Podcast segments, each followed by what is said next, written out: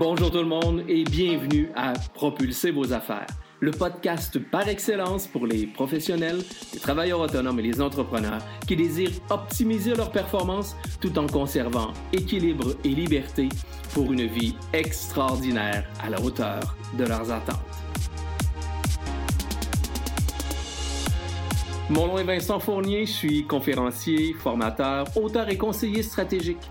À chaque épisode, je vous présente une personne inspirante, un concept, un conseil ou une stratégie pour vous aider à améliorer vos résultats, atteindre vos objectifs, développer votre business et déployer votre potentiel pour un plus grand sentiment de fierté et de réussite. Sans plus tarder, passons tout de suite à l'épisode d'aujourd'hui.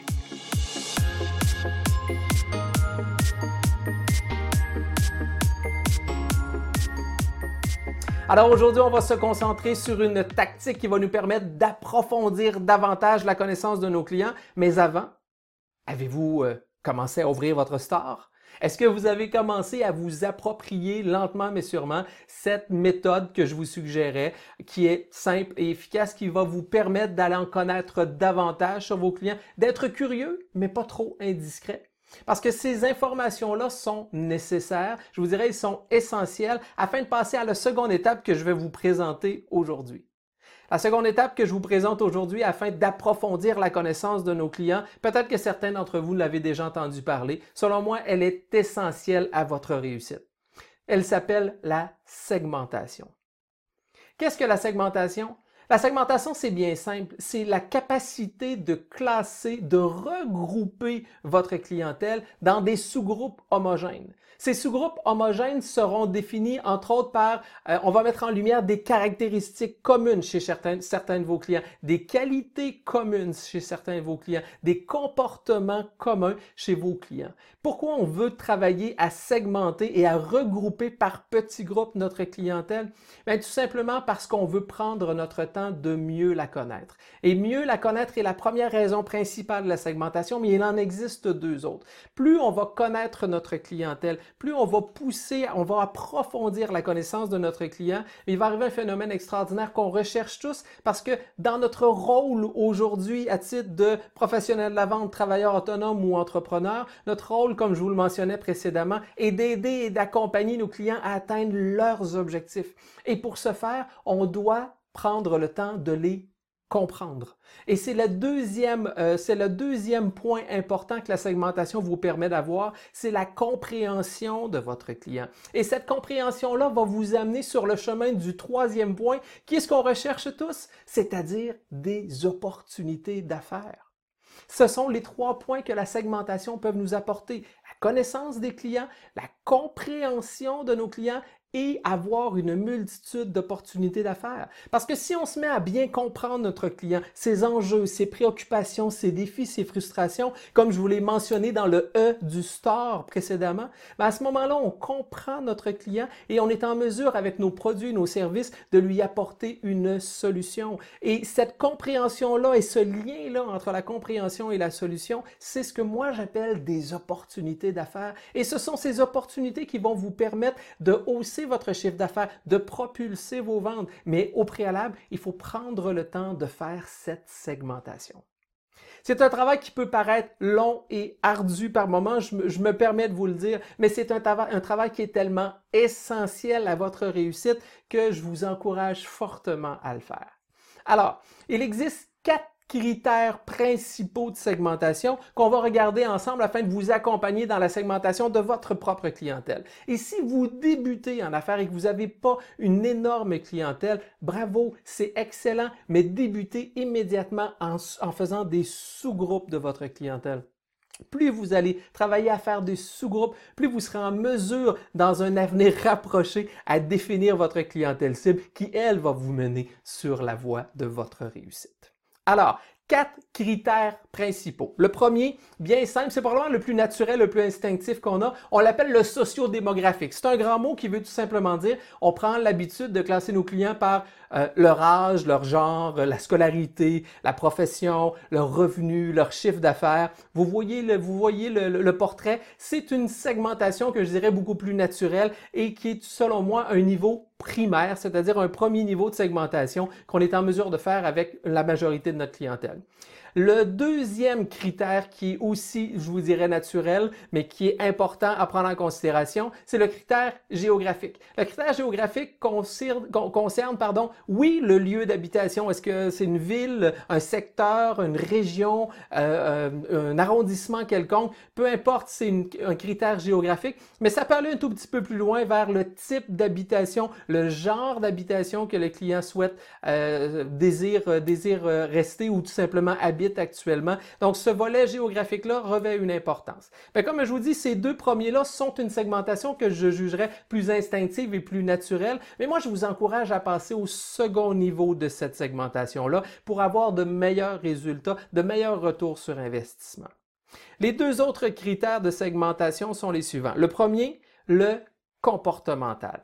Lui, il est extrêmement important. On parle de comportement de consommation, c'est-à-dire les habitudes de consommation, euh, les modes d'achat, le degré de loyauté ou de fidélité de votre client. Est-ce qu'il a l'habitude d'acheter en ligne ou est-ce qu'il vient en magasin? Est-ce que vous le rencontrez à son bureau ou normalement il préfère aller vous rencontrer à vos bureaux? Vous voyez le type de comportement, de quelle façon il communique avec vous? Est-ce qu'il préfère communiquer avec vous au téléphone ou encore au texto, de quelle façon, ou par courriel encore. Donc, on est beaucoup plus dans le comportemental, de quelle façon vos clients se comportent, parce qu'encore une fois, il y a une capacité de segmentation et d'habitude de consommation qui est plus précise, plus approfondie, mais qui peut possiblement vous donner plus d'informations et plus de compréhension de votre client, donc plus d'opportunités. Le quatrième critère qui est aussi extrêmement important, on l'appelle le psychographique. Encore une fois, un grand mot pour dire une chose bien bien simple, la personnalité de votre client. Quel type de personnalité est-il? Quel style de vie a-t-il? Quel style de consommateur est-il? Parce que vous savez, il existe normalement, selon, selon certaines études, cinq types de consommateurs. Les cinq types de consommateurs se classent de cette façon-là. Vous avez au début ce qu'on appelle les innovateurs. Vous savez, ces innovateurs-là, ce sont souvent ceux qui vont se permettre d'acheter rapidement la dernière tendance, le dernier outil euh, euh, informatique. C'est souvent ceux-là que vous allez retrouver dans la file devant les magasins Apple pour se procurer le tout dernier iPhone. Ce sont souvent eux les innovateurs, donc ce sont les plus, euh, les plus anxieux face aux nouvelles tendances, les plus, les, gens qui veulent avoir les nouveautés entre les mains, très curieux de ces Le deuxième style de consommateur, on les appelle les adeptes, adeptes précoces. Ça veut dire, il y a les innovateurs, mais tout de suite après, il y a ceux qui aiment aussi ces nouvelles tendances-là. Peut-être pas nécessairement pour aller faire la file devant le magasin Apple, mais dans les semaines qui suivent, vont probablement se procurer ce nouvel outil informatique, ce nouveau peut-être gadget, en tout respect, loin de, loin de moi les jugements au niveau du mot gadget, mais tout simplement pour comprendre que ces gens-là, ce sont des gens qui vont consommer rapidement les nouvelles tendances au niveau du marché. Ensuite, vous avez ce qu'on appelle la majorité précoce. Parce que cette majorité précoce-là, ça veut dire la majorité des gens qui vont suivre le flow et qui vont suivre ces innovateurs et ces adeptes précoces et qui vont se porter acquéreurs d'un bien, d'un produit ou, d'un service. C'est, cette majorité précoce-là est suivie par ce qu'on appelle la majorité tardive. Ça veut dire la presque totalité du reste des gens qui vont suivre euh, euh, la, la, vague, la tendance pour se procurer euh, le, le produit en tant que tel ou tout simplement pour consommer d'une façon en fonction de ce que les innovateurs ont probablement vu en premier, mais que la suite a été faite. Je vous donne un exemple bien, bien simple, le téléphone intelligent. Je reviens avec ce téléphone intelligent-là. Ben, au début, il y a eu les innovateurs, ensuite, on a eu les adeptes, les adeptes précoces, et ensuite, la majorité, qu'elle soit précoce ou tardive, ont suivi. Et aujourd'hui, la majorité des consommateurs tels que nous sommes possédons un téléphone intelligent. Mais il reste une cinquième catégorie qui, eux, s'appellent les réfractaires. Ces réfractaires-là ont probablement pas encore un téléphone intelligent. Et encore une fois, loin de moi l'idée du jugement, je prends tout simplement cet exemple-là pour, euh, pour illustrer mes propos. Les réfractaires, ce sont ceux qui viennent à la, à la fin du processus d'adoption ou de consommation d'un produit. Donc, encore une fois, on a quatre types de clientèle possibles pour segmenter. Mais encore une fois, c'est à vous de trouver votre angle, de trouver ce qui, ce qui convient le mieux à votre clientèle. Ces quatre types de clientèle, de, de, de critères-là, je vous les répète. Le sociodémographique, ça veut dire le traditionnel âge, sexe, euh, scolarité, nationalité. Le géographique, c'est-à-dire lieu d'habitation. Le comportemental, c'est-à-dire le style de vie, euh, non, non, non, le style de vie, plutôt les habitudes de consommation, excusez-moi, les modes d'achat. Et le psychographique, qui à ce moment-là, on va être davantage dans le style de consommation. Alors, on continue. Pourquoi on veut aller travailler cette segmentation-là? On veut travailler cette segmentation-là, vous le répète, mieux les, connaître, mieux les comprendre, sauver des opportunités, mais qui va également nous permettre d'aller adapter notre message à notre sous-groupe en particulier. Plus on sera en mesure de parler le même langage que notre client, mieux on sera compris, plus on sera en mesure de les comprendre également et plus il y aura une connexion naturelle entre nous et notre clientèle. Et là, vous pensez peut-être que c'est pas important. Pourtant, adapter notre langage à notre clientèle, à notre auditoire est fondamental afin que eux nous comprennent correctement. J'ai envie de vous poser une question. Sur un sujet quelconque, est-ce que vous vous adressez à votre conjoint-conjoint de la même façon que vous vous adressez à vos enfants?